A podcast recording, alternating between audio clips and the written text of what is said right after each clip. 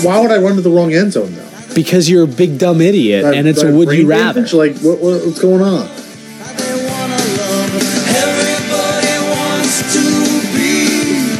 You know, that's honestly the sign of a good commercial.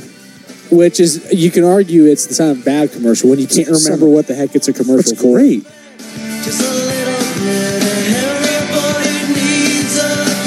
I find it interesting that LeBron James has a house in LA. In LA, yeah, that's So he doesn't live in Cleveland. He doesn't live in Akron. Absolutely Miami. not. He's, Absolutely he's in. LA every other time that he's not playing for the Cavs. It's very interesting. Think about the technicality of that guy in court. He could sue the Mets because technically, Mr. Met only has four fingers. Equivalent of floor seats in baseball would be if they start selling tickets to where fans get to sit in the dugout. You have to rock the Kyle Guy man bun for a year.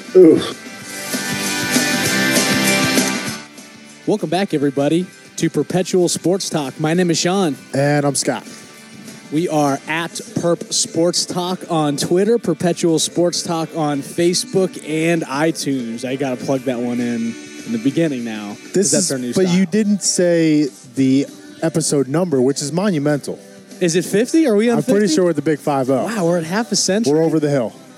That's Uh, great. a 40 actually. So. That is well. We still have another. We have another year of doing this, so let's not 50. Let's not get excited. We, can- you know, 50's great and all, but I want to enjoy the win, and I want to focus on, you know, one week at a time, one Average year at a age, time life expectancy is about 80. So of a podcast. I'm just gonna go with human. You were podcasts are kind of the same. You're like connecting it. I would. I would bet podcasts are even like be, smaller. We'll be dead by 80.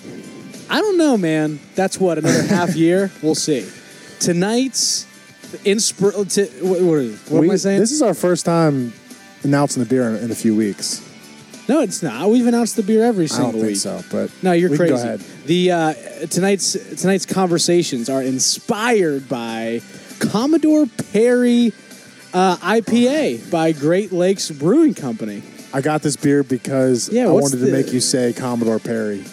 Oh, is he a, is he a West Point guy? I don't know. I just I thought he had a funny name. Oh, okay, I was about to say Commodore P doesn't look like a West Point. He looks like a like a Civil War or not British like guy. a Revolutionary. War. Oh, British guy. Well, it's Great Lakes, Way so he must have discovered the Great, the Something Great like that. Lakes British style IPA. His Majesty's Royal Navy in the War of 1812. There you go. Commodore Perry. there it is, and that is uh, well, that's just dandy. So, inspiration brought to you by old old Perry, and talking about just the just the pieces tonight. Obviously, we have playoff baseball getting underway. We're going to start off with a little bit of Nats talk, and then.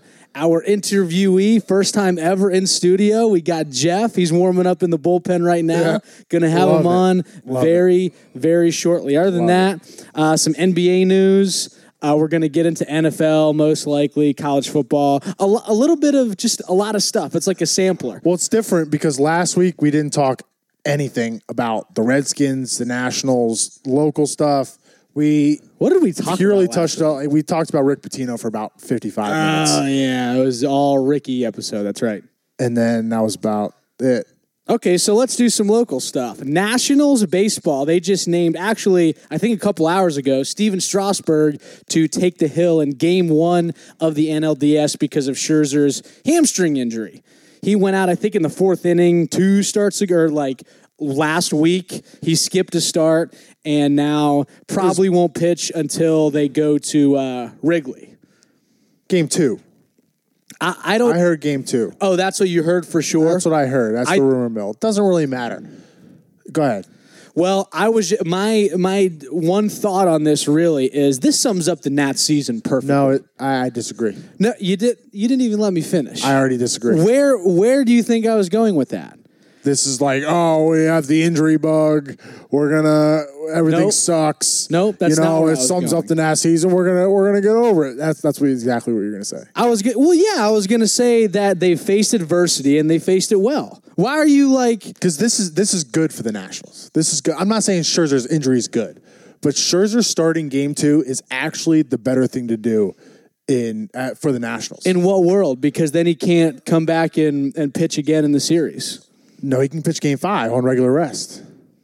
Because they have two days off. He pitches game two.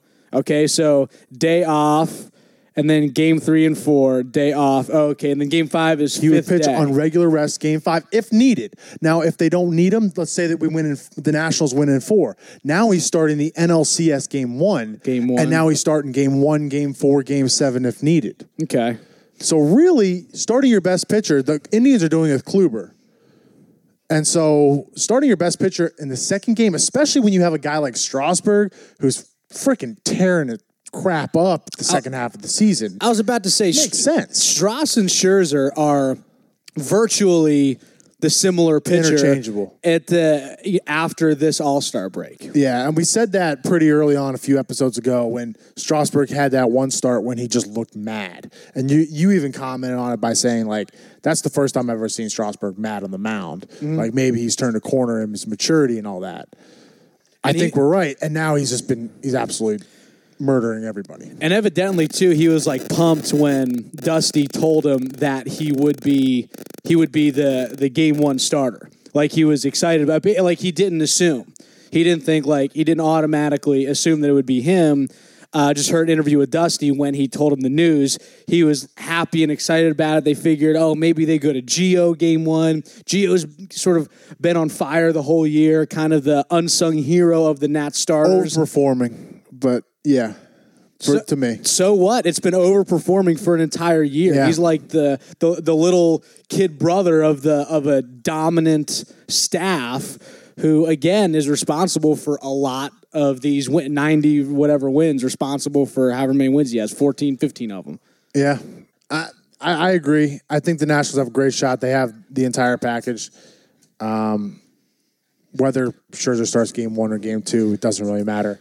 and other than that just around the field too the boys are back you know what i mean harper we'll see what he does after being hurt we sort of went back and forth We on were it. worried. You were worried about him. I was worried. I'm still kind of worried. He he has had a week of playing games, but you know, not having that regular schedule of at bats. It's I guess worried is the wrong word, but though I don't know. I I think his at bats I are just going to be playing on. the Cubs, man. I hate playing the defending world champions coming out round one, but you gotta do what you gotta do. So- baseball, I love how it's so you know you win one series, the NLCS, one series. There's no messing around. Yeah, one game at a time. Zobrist had an interesting quote, utility guy for the Cubs. He says, All the pressure this year, it's on the Nationals. We don't feel any Right. of that pressure And I- because I- we just. he's right. Now, could that work in the.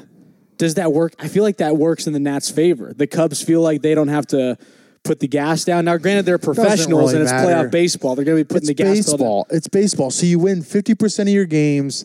Maybe you win 55% of your games, and that's the best team in baseball. The team that wins 60% of their games is one of the best teams in baseball. That's incredible about the game. And so you you get that down to a seven game series. One, again, five game series in the DS. We said this multiple times before. It's crapshoot. It really is. You throw you throw a dart at the wall, and whatever team hit hits, they're winning the World Series. Could be the Cubs, could be the Rockies. You just you just never know. Actually, not the, not the Rockies. Well, right. Unpredictable. If if the wild card games taught us anything, it's this. It, it. I'm not saying it's gonna be unpredictable, but who would have guessed? You know, between the two games, scoring what 30 runs? I mean, who'd have thought that? That's opposite playoff baseball. S- you know, it's low runs, it's pitching. So You know, who knows what's really happen in the interesting. postseason? Really interesting. We had a conversation quickly about this last time. Was about throwing all of your Starters. bullpen pitchers. No, I'm so, throwing all of the bullpen pitchers.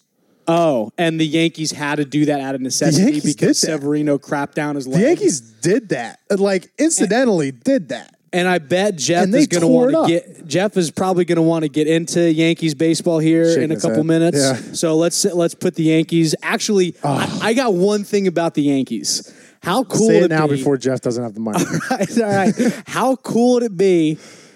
I don't know. I shouldn't say this as a good sports fan, so I'm going to like kind of whisper it, and nobody take it seriously in here. Red Sox, Yankees. No, no, no, no, no, no. Nats Yankees World Series Bryce Harper facing probably his future team. You know what I mean? Is there is that a Oh, do narrative that. there? Don't do that. Is that bad of me to to say that? That's That is bad. honestly, I'm saying it right now. I do, ah, I do love the Astros. Like in the postseason, just because cool story. I like Altuve, Correa. They got a lot of young guys, but I feel so. Astros, Nats, World. Series, That's what I'm rooting for. Uh, Yankees, Nats. I think would be pretty cool because despite and again, cool, I guess. But the ah shoot, I should save this for Jeff. I should. I like how we're saying we're going to save this for Jeff, But I'm not. and then we can, we're just going to talk about not. it anyway.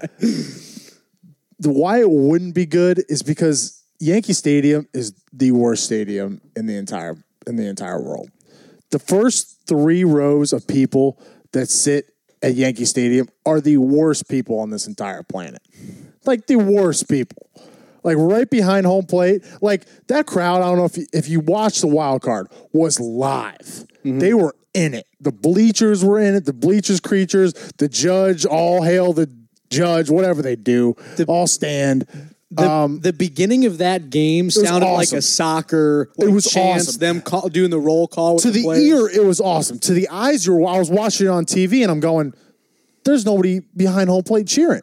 They all just stand there, look at their phones, and get Butler. Sir, it's terrible. Yeah. They're the Well, worst 'cause- people ever. because they paid two hundred bucks to sit there, and more than that, more than two hundred dollars. I guess in the po- in the postseason, thousands. Really, you think thousands? it's two hundred and fifty bucks to sit behind like Nats? normally. the Nats stadium in a regular season game. Okay, Imagine a Yankee Stadium in a postseason game. They're the worst people ever. I'm sorry, Jeff. You don't have a chance to defend them, but you know uh, we'll give you the mic here in a few minutes, and, and you can comment. okay. Astros, Nats, number one choice for me. Yankees, Nats, number two choice. What about you? Are you rooting for like besides. Nats? You, you don't care. Hopefully, it's the worst team, so we get the easiest route. Ah, well, the Nats got to take care of business first. Ah, Nats, there's really no worst team. That's the thing. anymore. I think arguably you could say the Nats have the hardest route to get there with Cubs, Because then we got the and- Dodgers potentially.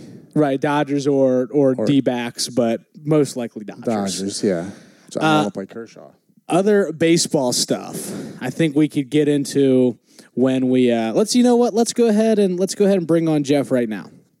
We're gonna bring him in because I think he's had enough warm up tosses. Gonna jump right in. I think we want to do some baseball stuff, right, Jeff?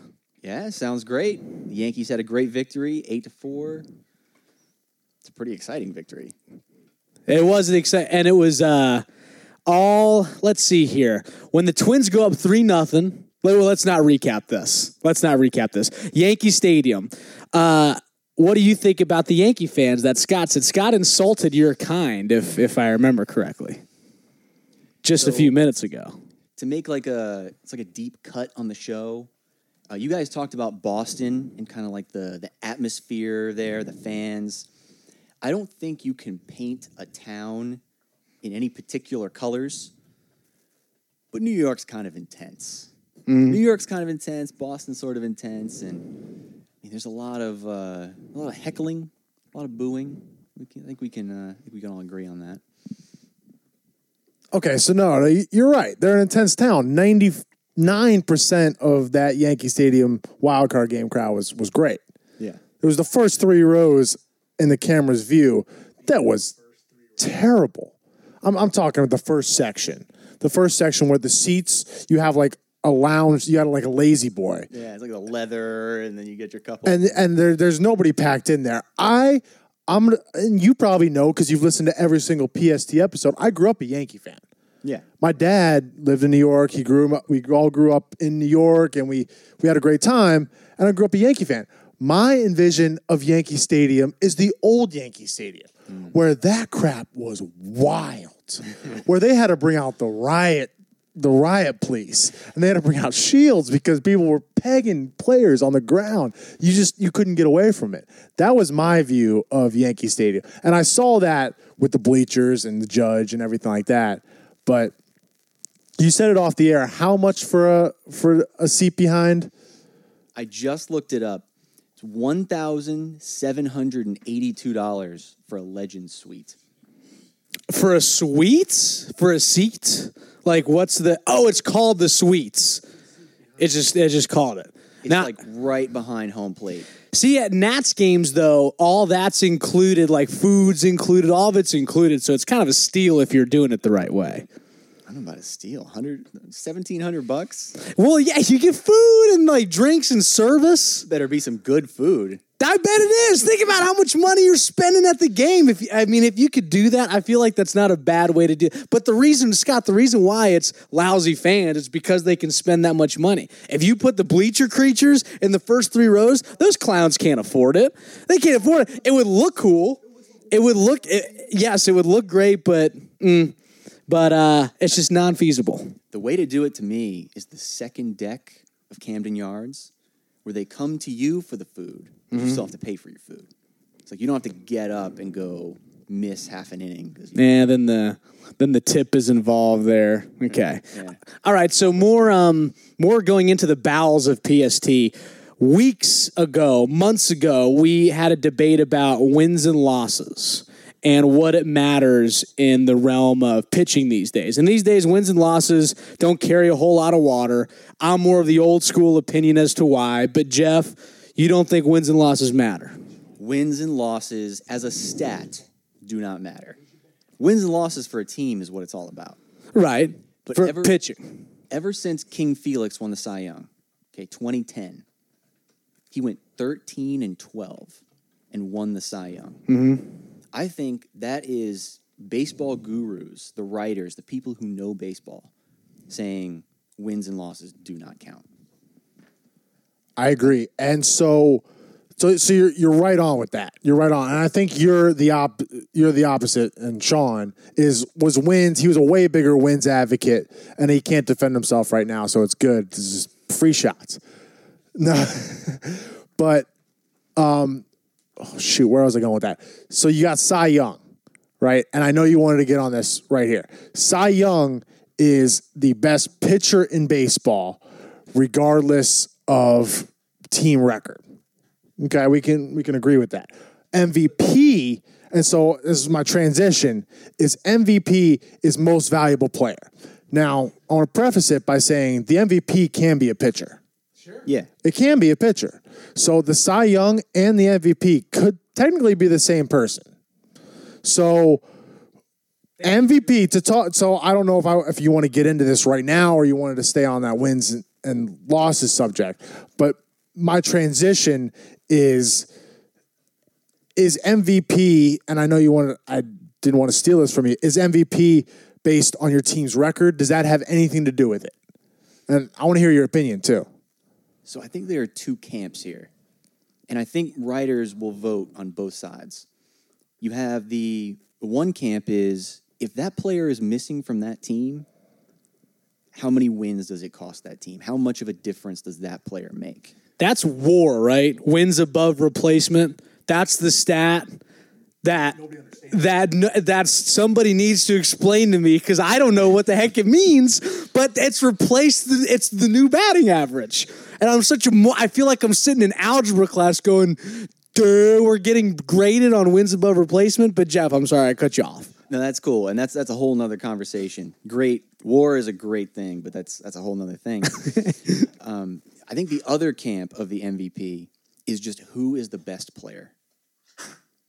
I mean, if you put But in the entire league in the entire league, and the AL, NL, obviously, in their respective leagues, right? Yeah. Because, I mean, you could put Babe Ruth out there with a bunch of five year olds, and he would have a WAR, like wins above replacement, of zero, right? The team would not win a single game. But Babe Ruth could still be the best player out there. Right on yeah on the team and in the league. But that's the thing is usually the best teams will will have the best p- players, right? A- am I not being logical? I think I think we have to dive into what we're actually talking about here. Is the MVP race? Is that is that where we're getting at right here? I mean, So I'm no, Yankee I'm not frustrated. I'm not frustrated. I'm not frustrated. Is Aaron Judge more valuable than Jose Altuve? That's what it comes down to, isn't it? It really is. That's the whole conversation right now. around just to get to that. That's basically that's basically what we're talking about.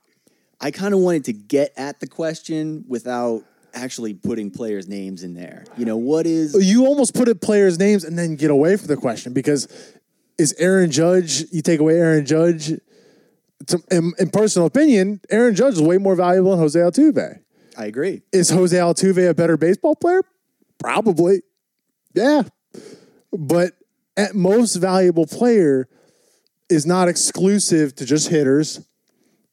And it's it's not exclusive to just like to the it's to the team. So it's tough. It's a tough conversation. I get what you're saying, but we need to get to the roots of the problem. I again, sorry, uh, yeah. T- so the so who's a better player? Again, imagine the Astros without Jose Altuve. Imagine, hold on, imagine the Yankees without Judge. Now Judge was a little banged up. They did just fine. Judge, uh, he, he he may as well have not existed after the after the uh, All Star break because the strikeouts, you know, came back to haunt him. But you know, Jose Altuve plays 153 games, right? I think if he's not in there in the 153 games, the Astros don't do as well. The Yankees were just fine while Judge, you know, couldn't hit his ass with both hands. The mm-hmm. Yankees were just fine, whereas Altuve, we don't know an Astros team without Altuve.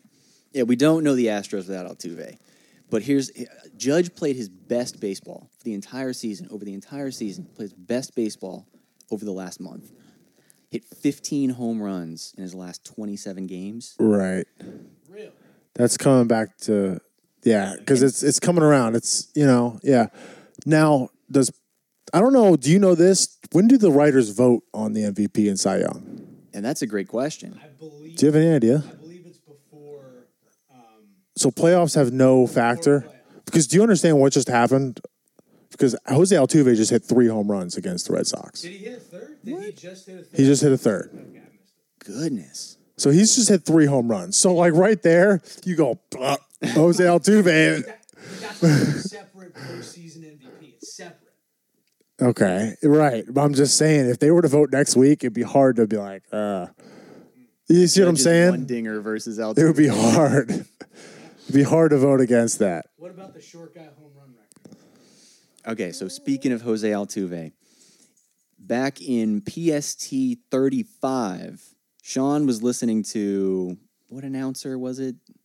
Oh, really uh, overpronounces the name. Eduardo, Eduardo Perez, ESPN. I mean, great baseball announcer, but man, with the, and he is obviously he is um uh per, oh man, I think he's Cuban actually, and so he has the right to have a correct pronunciation. But yeah, he over overpronounced it for sure. I think that's what you're referring to, Jeff. That is exactly what I'm referring to. So he said Jose Altuve was second all time for a batter five six. That's his height, five six or mm-hmm. under.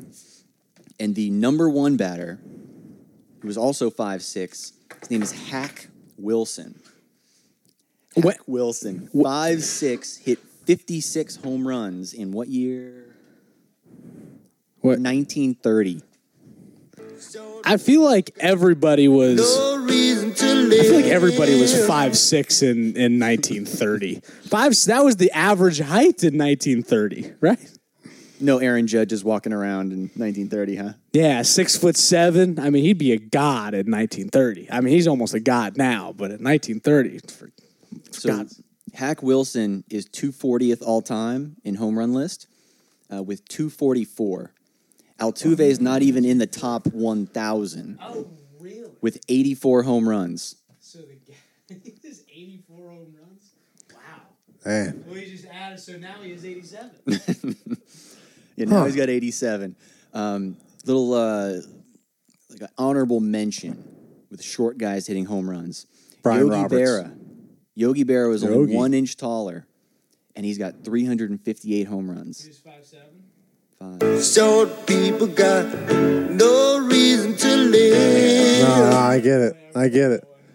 I get it. That's we we had short guy Sean for like the first like somewhere in the ten episodes, first ten episodes, and that kind of disappeared. We we thought our whole show was going to be segments, but that was that was our original idea. Was our whole show was going to be segments, and then we went the complete opposite way and said, "All right, nothing is segments, and we're just going to just do whatever we want." having a conversation. I Yeah. was waiting for Ronald Torreyes to be the short guy, Sean, but I guess it's you know, How gonna happen. so so Aaron Judge is six seven. How much does he weigh? Do you, do you have any idea? I think he's 250. So Sean says he's two fifty. I, I would say he's a little more. the interwebs say 282. Two eighty oh. two.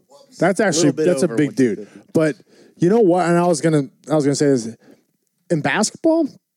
That's a that's a pretty average power forward, like NBA wise. 280. That's why I said 280 is a little big. But if he was like 240, he's he's looking like a basketball player. But still, like baseball players are little guys compared to basketball players even. So that's that's cool because Aaron Judge is easily the biggest baseball player that's that's almost ever lived. I, I think there's some pitchers that are bigger, but hitting wise, Jordan Zimmermann, I think. Uh, Jordan Zimmermann, I believe, six and a half or or close to that. Yeah, big pitcher. I mean the.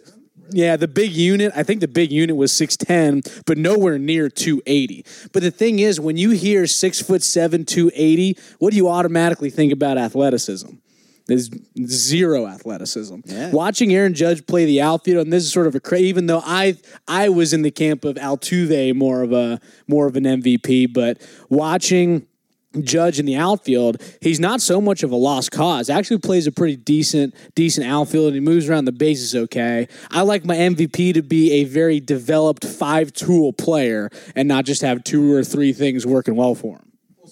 so then Jeff to to your MVP. So your MVP in the AL is Aaron Judge, Yeah. based on the fact that he's more valuable to his team than Jose Altuve. Yeah. yeah. Okay. NL. Giancarlo Stanton's probably going to win in the NL. Uh, I don't really see anybody else. Do you see anybody else that's a front runner? I, I don't know. I think I've been talking so much about the AL MVP that I Okay, haven't been in so. Giancarlo Stanton has like what 57, 58 home runs, something something ridiculous. He had 50, he ended at 59. That's incredible, right? Giancarlo Stanton's team missed the playoffs. Yep. So, to that point, a guy, let's say Anthony Rendon, is whose team won the NL East, won the won the NL East, won the division, who has a higher WAR, let's say. Is he gonna win? So does Anthony Rendon deserve to win the MVP over Giancarlo Stanton? I'm I'm just playing devil's advocate to you because I I kind of disagree with you. I kind of think it should be the best player, but I I see I see your logic. But value wise, Anthony Rendon, if the Nats don't have Anthony Rendon throughout the whole season, well, they're struggling. They don't have a third baseman. Yeah, with Harper's injury, and it makes sense. Right. He was the rock. The name of the award is the most valuable player. So that's how team. I'd give it out. I'd give it out to the most valuable. Stick it to your guns. I try to throw you off. You're going to stick to your guns. I respect that. But it's not called MVPTTT, most valuable player to the team. It's most valuable player.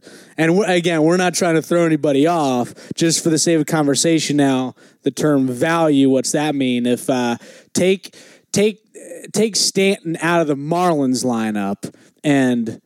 I mean, it's sort of like an embarrassment. Maybe Jeter doesn't even buy the Marlins if Stanton isn't there hitting home runs. Jeter's like, no thanks. And now Stan doesn't want to stay. Making the playoffs then has a, then has a factor in it. Whether you make the playoffs or you're just a crappy team that so Giancarlo Stanton, they're a crappy team. They would have been even more crappy if they didn't have Giancarlo Stanton. It's an interest, it's an interesting conversation. You had a point before that wins don't matter. But I, I want to hear why you think another thing matters more. so it's it's not so much what matters more If for pitchers, we're just talking for pitchers. just for pitchers. So the wins are what it's all about. But the stat wins for pitchers, I think is pretty useless.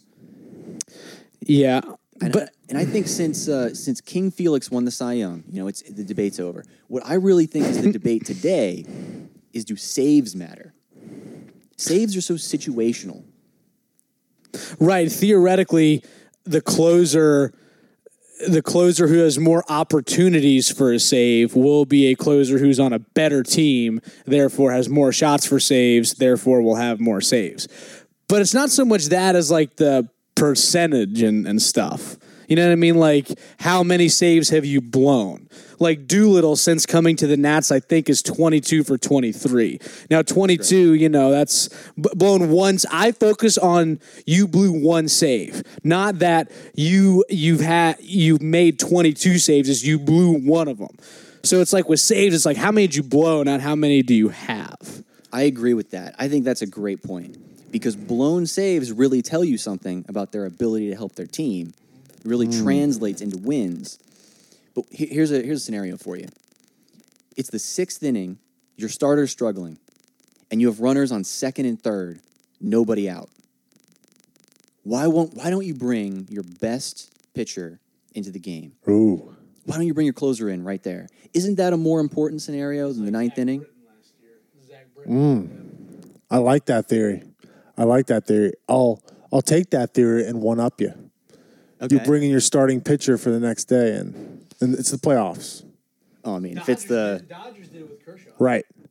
yeah, So right there, you're talking sixth inning, what two outs, one out. You bring in your starting pitcher for the next day. You bring in so Strasburg goes six and a third. Then you bring in Scherzer to get the last two outs. He's going to throw hopefully ten pitches, if not you know twenty pitches max. Not at the beginning of the series. Oh man, I like this debate though. I, I think he brings up a great debate. Yeah, so yet last night for the Yankees, the wild card game. I mean, you're to do it, right? You bring Unreal. You have to. You I have would, to. I would still do it game one. I'd still bring in my best. I think so too because one game series is in baseball, all bets are off. All bets are off. You can't you don't think about tomorrow. You just you got to win today to get to tomorrow. You don't even think about tomorrow. So six five game series, seven game series you're thinking about tomorrow. So there's an interesting factor that in baseball baseball's beautiful because that because of that because we play 162 games and because there's five game seven game series in the playoffs Just a question on on that note. It's the feeling of playoff baseball. The, the whole idea, like you said, Scott, all bets being off, the way we feel watching these games, even when they're high scoring, how the players play. Is there is there any possible way to duplicate this feeling 162 times throughout the regular season to make baseball this exciting every single day? Is that po- is that a dumb question to even ask? I, I think it's a dumb question. I don't think. I love it. I love it. You have so much. Oh my God, who games. the hell cares?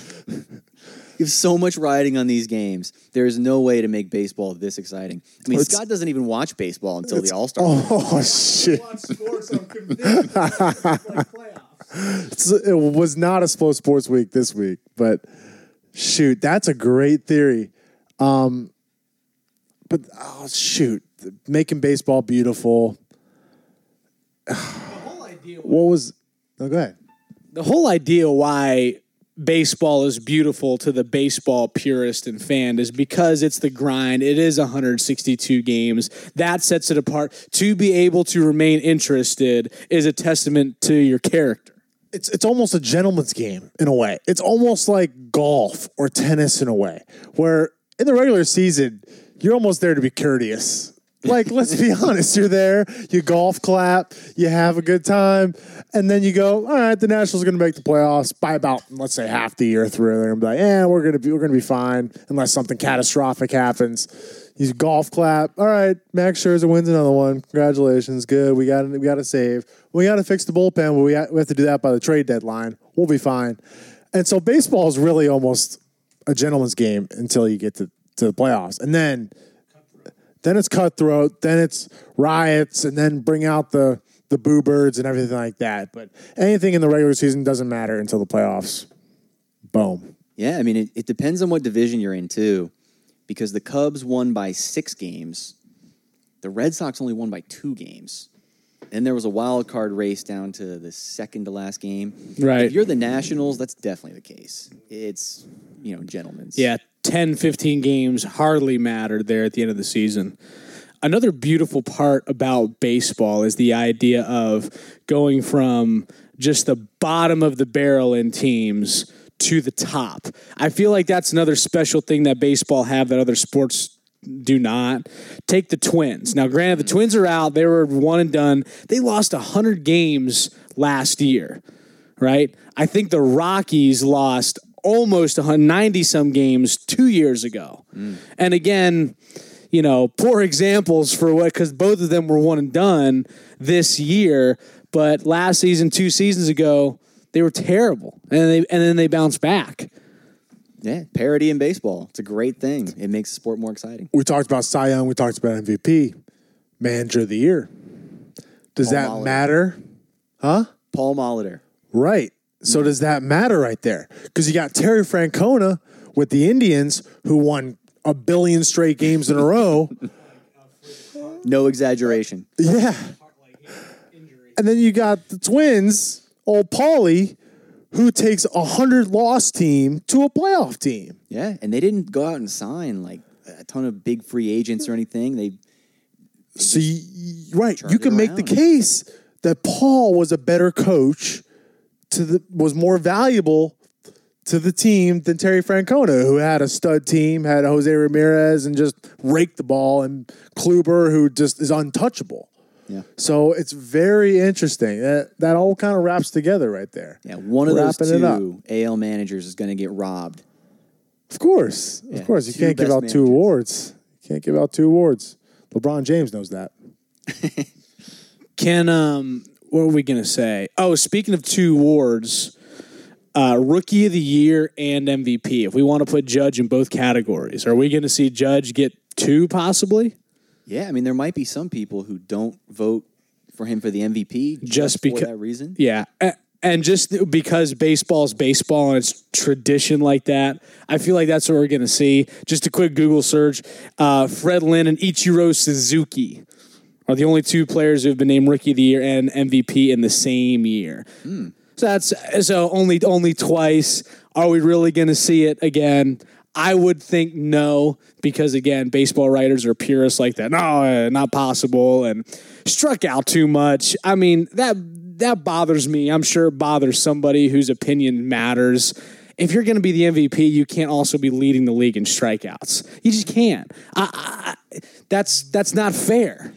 See, you got to take the strikeouts with the walks. Oh, He's got a good eye, and What's- he lays off. I'm what's, saying walks. what's the ratio though? Then give it to me. I believe he was leading the league In walks, strikeouts at some point. I got to strikeouts that to one. me really discredit it. I he didn't hit for a terrible average. So you're off the judge train. You're down on judge now. I'm not down on Judge. I'm taking him for what he is as a pure power hitter, who's going to be a first baseman probably by the time he's five years into his career. Yeah, what happens when Bryce comes over? Oh man, they got to share the outfield with Bryce Harper, right? So that's what that's what you're that's what you're getting at. Yeah, so he's got 127 walks, Oh man, How many Ks? 208, 208 Ah, strikeouts. He that's a topped 200. lot. That's over one a game. It's one and a half a game. That's incredible. No, that's not one and a half, but yeah, that's a lot of If strikeouts. you take out his streak, I don't know how many games it was. What was his streak? Like 30 something game? Three. 30, Uh, 30 30 games. 33. So you can't be, can't be MVP. Can't be Oh, he, he can be MVP. I I get it. some double-edged swords, some other records out there. Uh, we have uh, Rickey Henderson, most stolen bases. Guess who was thrown out? Guess who was caught stealing the most in history? Of course. Rickey Henderson. Pete, what were you going to say about Brett Favre? Yeah. Brett Favre, who was a stud and had all these great. I don't even know. He started all the consecutive games. He has definitely has more records. Does he have the pass record, pass yards record? I'm pretty sure he does. One, of, he has. He has something crazy like that. He's also, also got interceptions. throw the most interceptions in the league. It kind of comes with the territory. Is he is he worse because he's throwing the most interceptions? So we can we just ignore it? I nah, I don't know. It should come into play. I mean, it should. He's be also a rookie. He's also a rookie. Rookies strike out more. Bryce Harper struck out a lot his freshman year. Uh, we'll see. Yeah, We'll see. Hopefully. Hopefully. So these smug, these smug Yankee fans can just shut up for a few minutes. Man, I just wish it would go back, change back. And I like it. I like it. They're exciting. Gary Sanchez, Aaron Judge, Burr, all those guys are exciting. One one last thing on the Yankees, and then if it's cool, we change sports. But one last thing on the Yankees. Last time the Yankees made it to the playoffs, 2012. Last World Series, 2009. 2012. Haven't made the playoffs since 2012. Yeah. Right? That's like that's a drought, but the Yankees are still known as like the like you'll hear your casual fans say, I don't want the Yankees to win because they always win. Well, they haven't in the past four or five years. And it's uh, these new baby bombers, which is the worst nickname ever, I think. How awful is that? Oh, it's horrible. You think it's you like the baby bombers? Yeah, I hear it on the radio. Just like I, I love it. It's, it's a part of the team. does it disrespect does it disrespect the Bronx Bombers of the heyday more than the current Yankees players? Who is it disrespecting more? It's disrespecting one of them. I know that much. I just don't know who. Babies. No, I, I think it's it's just young guys hitting home runs. You know, they thought up a clever title. They they are the Bronx Bombers. They're still Oh. they mash home runs. Oh. I feel like that's heresy to you Yankees fans. It is. It really is. Hmm. They're, they're exciting, and I'm not going to take anything away from these Yankees because they're going to be good for the next few years. They will be. The Red Sox will also be good, and they'll be they'll be a division rivalry again, which is good for the game, to be honest. But they're not the Bronx Bombers. Don't if you use them in the same breath as the Bronx Bronx Bombers.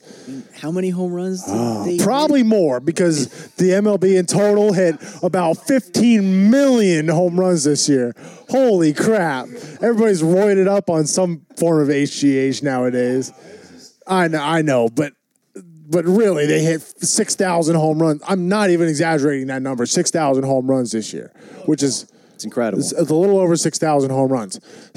So really, ah, dude, ah, the Bronx Bombers, let me just let my small mind just take that as like for what it is. Like, let me just think that Tino Martinez and Bernie Williams and Paul O'Neill and those guys were the actual Bronx Bombers. And not like Gary Sanchez, who doesn't give one crap about playing defense. Like, let's be honest. Gary Sanchez does not play one crap. Aaron Judge stands out in the outfield and just waves to the girls in the in the thing that they yell at him. I just, I just, oh, it's just disrespect to the old Yankees that I love in my heart, in my heart. So you did, you did fire one up for me. So I think that's a that's a nickname for the team, the Yankees. We've always had the home runs as a as a priority setting up the lineup. So it's not it's not you know that that core group of guys, the Bernie Williams.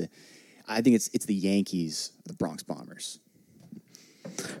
gonna gonna segue that athletes of yesterday and athletes of today. Jeff, I believe again going into the bowels of PST, wanted to revisit the discussion of injuries, how athletes are more injury prone today than of you know even before any of us were alive. You know. You know, in the in the eighties and the seventies, when the whole you know rub dirt and get back out there, you had some thoughts and and some logic as to why this is happening. Is it a thing? Is it not?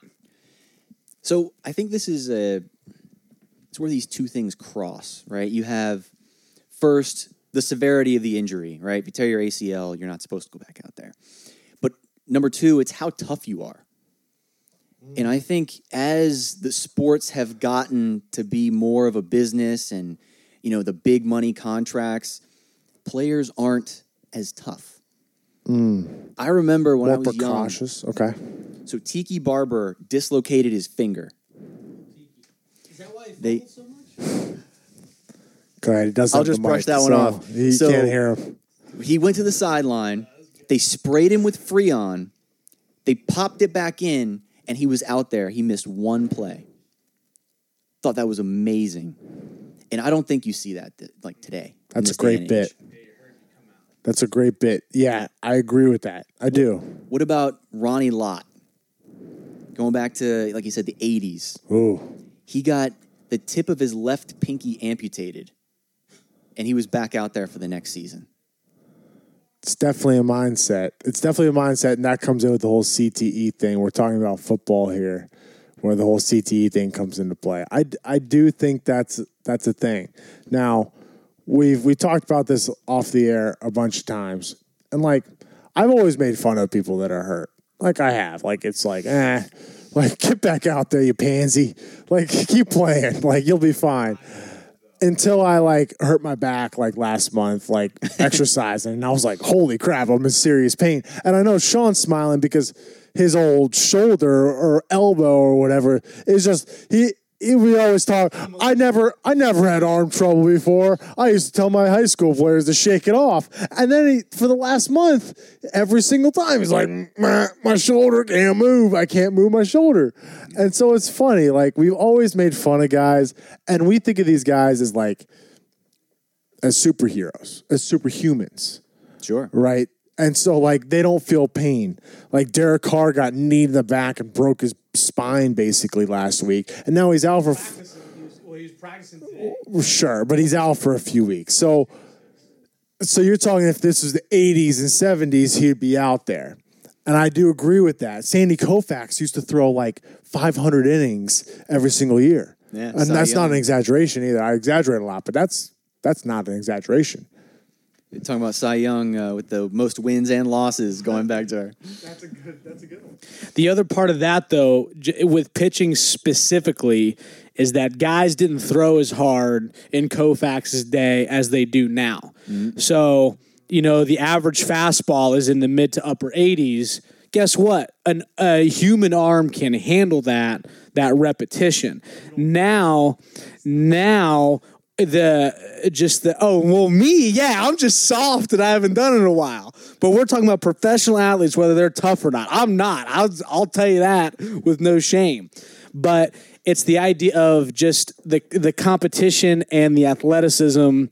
The human arm isn't supposed to be able to produce 95 miles per hour, 500 innings in in a season. It's just it's humanly impossible right now. So I feel like yes, guys are more injury prone, and toughness is probably at least half maybe to do with it. But again, another part is just the athleticism. Everybody's bigger. Every we were talking about Altuve, five foot six. He'd be an average player in the 30s with um, what was that guy you were saying?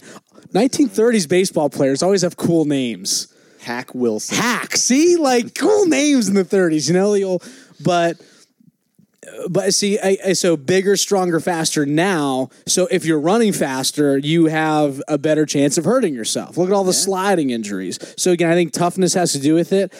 However, I think just it being more, just everything's more physical. That has something to do with it as well. Yeah, I mean, I'll buy that with, okay, say the NFL. Linebackers are getting bigger and faster and, you know, beating up on these running backs who are retiring early. I'll agree with that. Baseball, you brought up baseball. Guy will chip a nail and he'll be out two weeks. Yeah, that's I agree. Dustin Johnson slipping with his socks, you know, he's So so then, oh, I love that one. We've used that one a few times. So? So what's your opinion? Are guys softer these days, or I think it's a business decision. oh, I it's think business it's- comes out the money? I need money. Yeah, I'm valuable. I think it's I don't want to risk hmm. losing another five million in the offseason. So I'm going to be out for two weeks when I chip my nail. But does this this trickles down though? This trickles down to all the way down to like little league. You know, when kids say their arms hurt, and you go, "Your arm is fine." Like it really is fine, but the kid will be like, "But coach, but coach, my arm really hurts," and you go, "That's normal." Like your arm will be sore after the day after you pitch. Like you go out there, you you long toss, and it loosens up and they go, I can't, I can't. But it's like, so you got to fight through. So I agree with that. But in Little League, it's not a business decision. It's like, it's a kid mind. It's like, it starts when you're young. And so then it's in the dad, the dad and coach and mommy goes, Oh, Johnny, you can sit out instead of going, go long toss. Like they, I don't know if they did that in the, in the olden days with fucking Cy Young, but just long toss. I don't know. Yeah, that, that probably gets into the whole generation of well, well, with the trickle down, I'll say this: it, there's a difference between soreness and pain. Soreness is normal. Professional athletes experience it, and you got to learn sort of to play through that. I think most guys feel sore on any given day. They use their bodies for a living. Pain, that's when you got to sort of take the day off. Kids don't know the difference between soreness and pain. They haven't been they haven't been doing it all that long, so they just get scared and they ask dad, "What should I do?" Dad wants to be a good dad. He don't want to hurt himself. You know, it's it's it's probably just in the middle. I think with all that stuff, you know, business or soft or pain. Or, it's it's right there in the middle, and eh, who the heck knows? Yeah, I mean, I think that's a good point. the The thing here is, if it's pain for these professional athletes, then so be it. Sit out. Mm-hmm. But if it's not pain, if it's soreness or it's something insignificant, that's cheating the fans. Mm-hmm. So is there anything else you wanted to touch on? We got about a few minutes left. We got a few minutes left. Let's go five minutes on the NBA, and and give it give us your best, man. This is this is your time. All right. I mean, I feel like this one is going to be you defending yourself, Scott. Oh, shoot. Okay, I like it. It's is Happens a lot. Is basketball actually getting more popular? So I think this is Scott Dosher's worldview, being a basketball guy, thinking that Okay. basketball is getting more popular. But viewership in the NBA is actually down six percent from the previous season. So like 95, 96 was the best. Is the most viewership they've ever had. Okay. And then it dipped until 06, 07 Okay. rose in popularity up to the 11 12 lockout and then has dipped in popularity to now. Hmm. That's funny. Players totally dictate that mid '90s. Does that? Yeah. Yeah. Well, here, take the take the mic. I feel like when I hear that in the '90s, like that's well, basketball is such a player dominated. People watch basketball for the players. Players have personalities. There's fewer players on every team. You know, you get your five starting guys. Everybody can name their home teams starting starting five on one- uh, whatever basketball team. And so when I hear early '90s, you know, I think I think Jordan and and Barkley and the Dream Team, and then of course when those guys stop playing, then everybody loses interest. And then you said 07, that just so happens to be when LeBron James is drafted. Mm-hmm. Or I'm sorry, that wasn't 07, that was 03. But that's the LeBron James heyday, right? He gets really good. He's established. He's he goes down to Miami, I think in in in 2010 or, or in 2009. You know, it's right there. So in my mind, I match up like NBA years with players and why people are interested. Yeah, I mean, if you look at it, I mean, the lockout, that's that's evidence right there. It's like it's determined by the players. It's great. Would any, and this is just a factor, would anything have to do with the technology of streaming games, of highlights, of anything like that? Because NFL ratings are down, MLB ratings are down. So the three major sports, I'm pretty sure NHL, don't quote me on this, but the NHL ratings are up. But that's just because that sport's growing more popular. But as far as MLB, NBA, and NFL, which is the most popular, are going down, which is interesting, and that is a there's an underlying factor there. As far as the NBA, I don't really see a time where the NBA is has been less popular. Right now, the NBA is so popular, it's insane. There is Right, and that, and and I get that, and I, and I do understand that. I want to find a reason for it, but like I said, the other two two major sports in this country are down too. But there there's not a time where there is more stars in the NBA than right now. I mean, Steph Curry, LeBron, Kevin Durant. There's there's super teams, and that's honestly as bad as we say for the disparity in the NBA. That's good for the NBA viewership. It's good because everybody wants to be a Golden State fan. Everybody wants to be a Cleveland Cavaliers fan. Mm. And so that's good for the league. It's bad when everybody's 500, which is what the what you know the pure sports fan wants, but it's it's terrible. So I understand, but as far as it's down, I really don't understand that. I really don't understand, and I'm I'm not saying because I freaking hate the NBA. They're a bunch of pansies. So you said it might be because of the people who are unplugging, losing their cable subscription. I think that's a good point. I, I'm I'm one of those. I mean, I don't have cable. That that goes directly to viewership.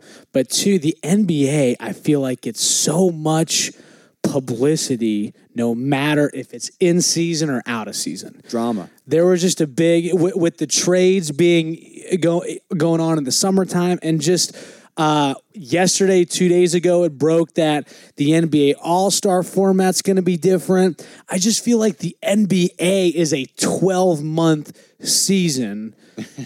It is Playoffs. The playoffs take 12 months, right? The playoffs are- that is a good line right there. But and that's another thing. And so maybe yeah, the viewership's down for games, but people love the NBA. It's constantly in our face.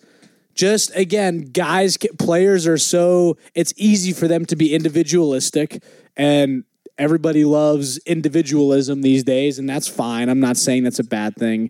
And you mentioned hockey, Scott. Hockey's up hockey's up and even though viewership for NBA is down, I think I agree with Scott in saying that. And it's also being a school teacher, kids don't want to play catch at recess. Kids want to shoot hoops at recess. Mm. That everybody wants to play basketball. And it also could be an area thing. We come from the DC area. Basketball sort of dominates here. Now, again, it's just the the 2017 era. Everybody's being diagnosed with ADD, ADHD. We where it's hard for us to sit still. We need constant CT. Scott, you're such a jerk. it's it's hard for us to you know we need constant something movement. There it is, NBA and NHL. It's constant movement. You know, MLB. It's true. You know, people can't focus for nine innings, and that's on them because it's awesome. But even NFL, it is awesome, hard hitting. We love that. The culture, we love it. But 25 second play clock. Exactly. We're, we're downtime and then the timeouts and then the review. NBA, no, it's the timeout real quick, 30 seconds, we're back after it. It's the drama in the NBA. It's not. It's not the game. There's not many people that watches the first and second and third quarter of the NBA. Mm. There's not. Just like there's not a lot of people that watches the first seven innings of a, of a baseball game. People watch the whole NFL game because it's exciting. People don't care about the actual games. They care about the people in it and the drama in it. There- there's not a lot of people, and there are a few, so I'm not going to say everybody, but that watch for the strategy of the game, the, the intricacies of the game. They say, oh my gosh, Kyrie Irving versus LeBron James. Oh my gosh, they don't want to play with each other. They, oh my gosh, and they go, Kevin Durant is such a traitor. He's he hates the Thunder because he goes to the Warriors and wants to get a ring. It's so dramatic, and you go, and the purist goes, no, he wants to be on a better team. He wants to run a better system. He wants to get more shots. He wants to get better shots. He wants to score more. He wants to win rings, which all makes sense. But then you go, then there's the girls that go, oh my gosh, Kevin Durant betrayed his team. Oh my God. And so it's just like, yeah, he did. And so it just makes it more interesting. And then you, oh no, no, don't, don't. See, I'm glad, I'm, I'm glad that was off air and I'm never going to let you have the mic back. So, so no. To your point, the most popular playoff game in NBA history with TV viewership is the Thunder versus the Warriors Wow. game seven of last year. So you That's a great stat. People don't watch the first three quarters. Well, people probably aren't watching the regular season. They're watching. They're game watching seven. Thunder versus Warriors. Mm, interesting. Very interesting. Unfortunately, we're going to have to wrap up NBA. As long as, are you cool with that, Jeff? That's cool. Yeah. This is running yours. I wanted to end with a would you rather. Scott, I'm going to lead off so you don't complain about it. You can think of one. I got I'm going to lead off. I got one very personalized for Jeff. Very very personalized. Uh, so Scott, you think of one. I'm going to hit Jeff with one real quick. No, just think of one. Just think of one. So Jeff, your favorite movie of all time. I believe anniversary is coming up, right? Can you just tell our PST listeners? Yes, sir. The my favorite movie of all time is The Shawshank Redemption. And you have a tradition that's coming up very soon, right? It is. It is. October 14th is when the movie came out. My wife and I watch it together every year on the 14th. Just so happens to be a Saturday this year. Very convenient. That's a that's a cool. Tra- I didn't even know that till we hung out a couple weeks ago. It's a, it's a cool tradition. So my would you rather? Would you rather have the Yankees win the World Series this year but you cannot watch Shawshank Redemption for a full calendar year. Oh. Or would you rather leave it up to chance? Maybe I'll just say this: the, Yankee, the Yankees get bounced in in the ALCS, and then you could watch Shawshank whenever you, whenever you please. I thought you were gonna say could never watch the Shawshank Redemption ever again, and I would still That'd be too easy. I would oh my still take the gosh! Whoa! He, he d- dropped a bomb right there. Really? That was that was the shortest would you rather of all time. Yeah, number number twenty eight. I bet I bet Scott didn't even think of one because it took so. Oh, here you go. I did, and I was going along those lines, but it was it's it's weird.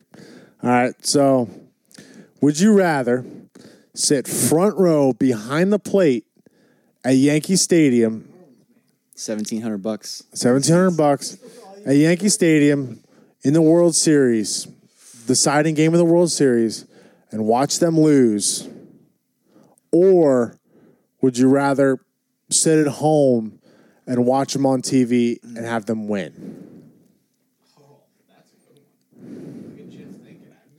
That's a good one. That is that is. I'll take So the you- win. I'll take the win. So you'd rather sit? I mean, I'm I don't I'm disagree with you. I'm just playing devil's advocate like we usually do. So you'd rather sit at home. You know, you have so it's great. You're you're winning. Or you go and you have a great experience. You get free food. You seventeen hundred bucks is free, by the way. You don't. You're not paying that out of your own pocket. Morgan Freeman and Andy Dufresne are there. We're, we got we got Shawshank Redemption there, sitting right next to him. so we got to it more that. enticing, I guess. But they're gonna lose the deciding game of the World Series, or you sit at home and watch the full game on your couch, and, you, and they win. Man, that would be an experience. That would be an experience. But I'm gonna take the win. Ooh, all right, that's respect. That's a true Yankees fan. I right can there. be at home watching their champagne celebration. yeah. Get presented with the trophy. You know, I could. can, I can take that. You can live with that. Okay, okay, mad respect. That would be a sad subway ride back too. I remember riding the metro after the Nats lost Game Five of the 2012 NLDS. That was the quietest metro I've ever been on. Mm. Nobody, nobody looked at each other. Everybody was kind of just like it was even qui- it was even grumpier than like rush hour going to work on a Wednesday morning. Everybody hated each other. Glorious red line. Mm. Before we get you guys out of here with a little weekend appetizer, our guest, Jeff, by the way, awesome that he was able to come in studio. First time ever PST interviewee coming in studio. And if anybody else wants to be interviewed, more than happy to have you. But um, we'd like for him to make an announcement that he has. and these guys have no idea what I'm about to say. Um, so I created a fifth website, I believe, that you all can go to as a uh, perpetual sports talk fan. There's the Twitter, there's the Facebook, you got it on Podbean, but now you have a Patreon webpage. Patreon. Hold on a second. So if I Google Patreon, oh, Patreon, and then Perpetual Sports Talk? It's uh, at uh, slash perp sports talk is your page. Really? And do you guys know what Patreon is? No, explain to us and the listeners. All right. In case you haven't heard of Patreon, this day and age is the very best place to be to, if you're a creative person. You got Deviant Art, you got YouTube. You can be an independent creator and and create freely on the internet. But what Okay. it's really what it's really hard to do is to make a living doing it. So Patreon is set up to provide to content creators that you care about, that you like. And what I've done is I've set up a uh, a donation for every time that you guys post. One dollar comes out of my checking account and goes to your Patreon account. All right, okay. All right. So we So- will talk about funds. So you'd be out fifty bucks in a year, basically. Absolutely, Oh, fifty bucks a year, and that's come on. so. This this podcast, I have wa- listened to your entire backlog in the last like five days, and it Yes, is worth, moderation. It's worth more than a dollar to me. Oh, when I get to Jeff. listen on my my Friday morning commute. That's the line right there. It's uh, geez, that is pretty awesome. So I get to make uh, PST history by being the first one in the studio, and I get to be the first one to donate to your Patreon account. Wow, in in multiple ways, in multiple ways. I feel like I should be playing a soundbite right now, but my soundboard expired because because the podcast. Whatever. With his Patreon account, we might be able to buy our soundboard back. With a few more Patreons. you know, Jeff, you're gonna have to post a link. Sure. Or we'll, I mean, we will post the link in the in the description and the title. And of course, this is an amazing thing that he's given us. I don't know how big this is gonna get, but it's awesome. And just to make this clear, the way my brain is understanding it is this podcast is still free to listen to. Yes. You can click on it, iTunes, Podbean, wh- whatever the links. It's still free. It's just Jeff is now our guy. So make no mistake, it's still free. But if it's worth more than a dollar to you, if you know, if it's if it's worth X amount Wow. to listen on Friday morning, It's not, just donate X divided you. by two. You know, just give give a little bit back to the the, the hosts that you appreciate. Could people donate a penny? Because that's about what it's what it's worth. could, could- how small? What's the what's the smallest amount people could donate to a Stanley nickel? What's I- I Schrute bucks it's to Stanley dollars. nickels? I think it's in dollars only. Eh, wow, that's incredible. Well, if you also want to, you could also give Sean and I a dollar. You could just hand us a dollar if you feel that inclined, because you probably know us. They won't refuse it. But if it's taking out of your checking account, man, hey, we won't we won't refuse, and that is awesome. That is a very grateful thing you did to a very humble sports podcast between two schlubs in a basement at his mom's house. Still a lot of fun. And we're going to end it the way we normally end it with our weekend appetizer. Going to listen to some Dropkick Murphys. And we're going to tell everybody what we are watching this weekend. Scott, you're going to lead off and you're not going to complain about it. Jeff, you're batting second. All right. So gear up. The new guy isn't even leading off. I have to lead off, but that that's all right. All right, so the weekend appetizer is pretty easy with the Nationals baseball, playoff baseball. I don't think I'm going to go to game one or game two. I don't. I don't think I'm going to go to game one tomorrow unless like something crazy happens, like last year, and I got front row tickets and I wear my Expos hat. But unless something crazy happens, I won't go to game one or game two. I will go to a buddy's house, an actual old fraternity brother, and go watch at his place. We'll have a bunch of beers. One of our traditions, actually, every year, we've done this. Uh, I think we've done this for the past two years. We've we've watched. We've gotten real, real buzzed and real happy and we've watched the George Mason UConn 2006 final or Elite Eight game. Yeah, we, we go on YouTube, we put it on his his TV, and we watch it. I mean, we're absolutely out of our minds. But we'll sit there and watch the game. It's awesome. We've watched it two years in a row. Not in this time, but like it's been over two years. And so like he so he texts me, he's like, Hey man, come on over for the for the game. I'm like, cool. And he's like, I got the George Mason game geared up. It's gonna be one of those nights. I'm like, awesome. So we're gonna watch the Nationals game, have a few pops, and then we're, we're hopefully gonna go out to dinner and watch the old George Mason UConn Elite Eight game that sends George Mason into the Final Four. There it is. That's a good memory. You're probably to know every play of that game. You're to memorize it verbatim. And I envy you guys being able to go to the, uh, the Nats stadium so easy. Uh, there is no soccer this weekend. Otherwise, I'd be watching Leon and uh, uh, Aston Villa, but whatever. The second time soccer has been mentioned on this podcast. Bruno, the other one. That's true. That's true. Um, so I'll be drafting my NBA team, uh, my fantasy team. I know you love to hear about fantasy teams, so I'll be drafting my NBA team this week. And I got to watch the NFL, even though the Giants are out of it, just because of my multiple fantasy teams. There has And been, then, I'm sorry to cut you off. There has been one team in the history of the NFL to make it to the playoffs after going 0 4, and I forget what that team is right now. Sorry, sorry, It- but there is one team. I promise. Go ahead. Go It doesn't matter because the Giants will not be the second one. And I am very, very excited to watch the ALDS. Nice. Going on to college football because we haven't mentioned college football. I think in two weeks. Navy's got Air Force first game of the Commander in Chief Trophy. We got two of the top rushing offenses in the country going head to head. Navy's undefeated. I believe Air Force is three and one. Navy Marine Corps Stadium in Annapolis. I'll be watching that along, obviously, with you guys with the with the NLDS cheering on our boys. Oh, I'll be this guy. The cap season starts tonight too. I thought it was going to go unmentioned.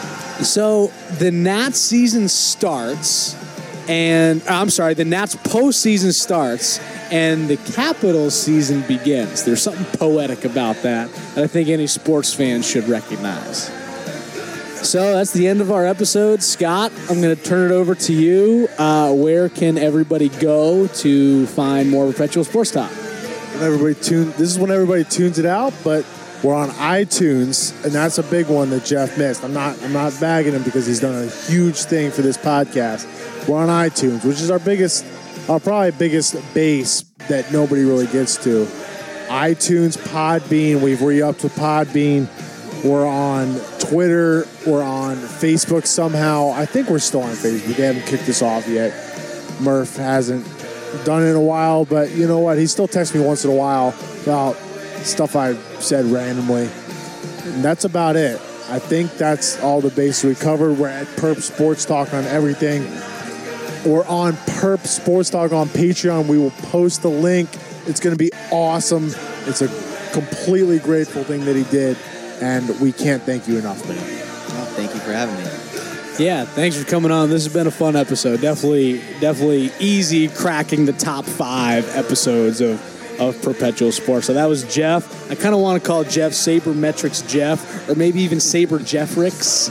For hopefully he comes on later in the, in the sports season, whatever. Definitely. Love to. Definitely, all of our guests are welcome to come back on again. However, Perpetual Sports Talk new episode Thursday night and Friday morning for your drive into work. Until next Thursday, my name is Sean. And I'm Scott.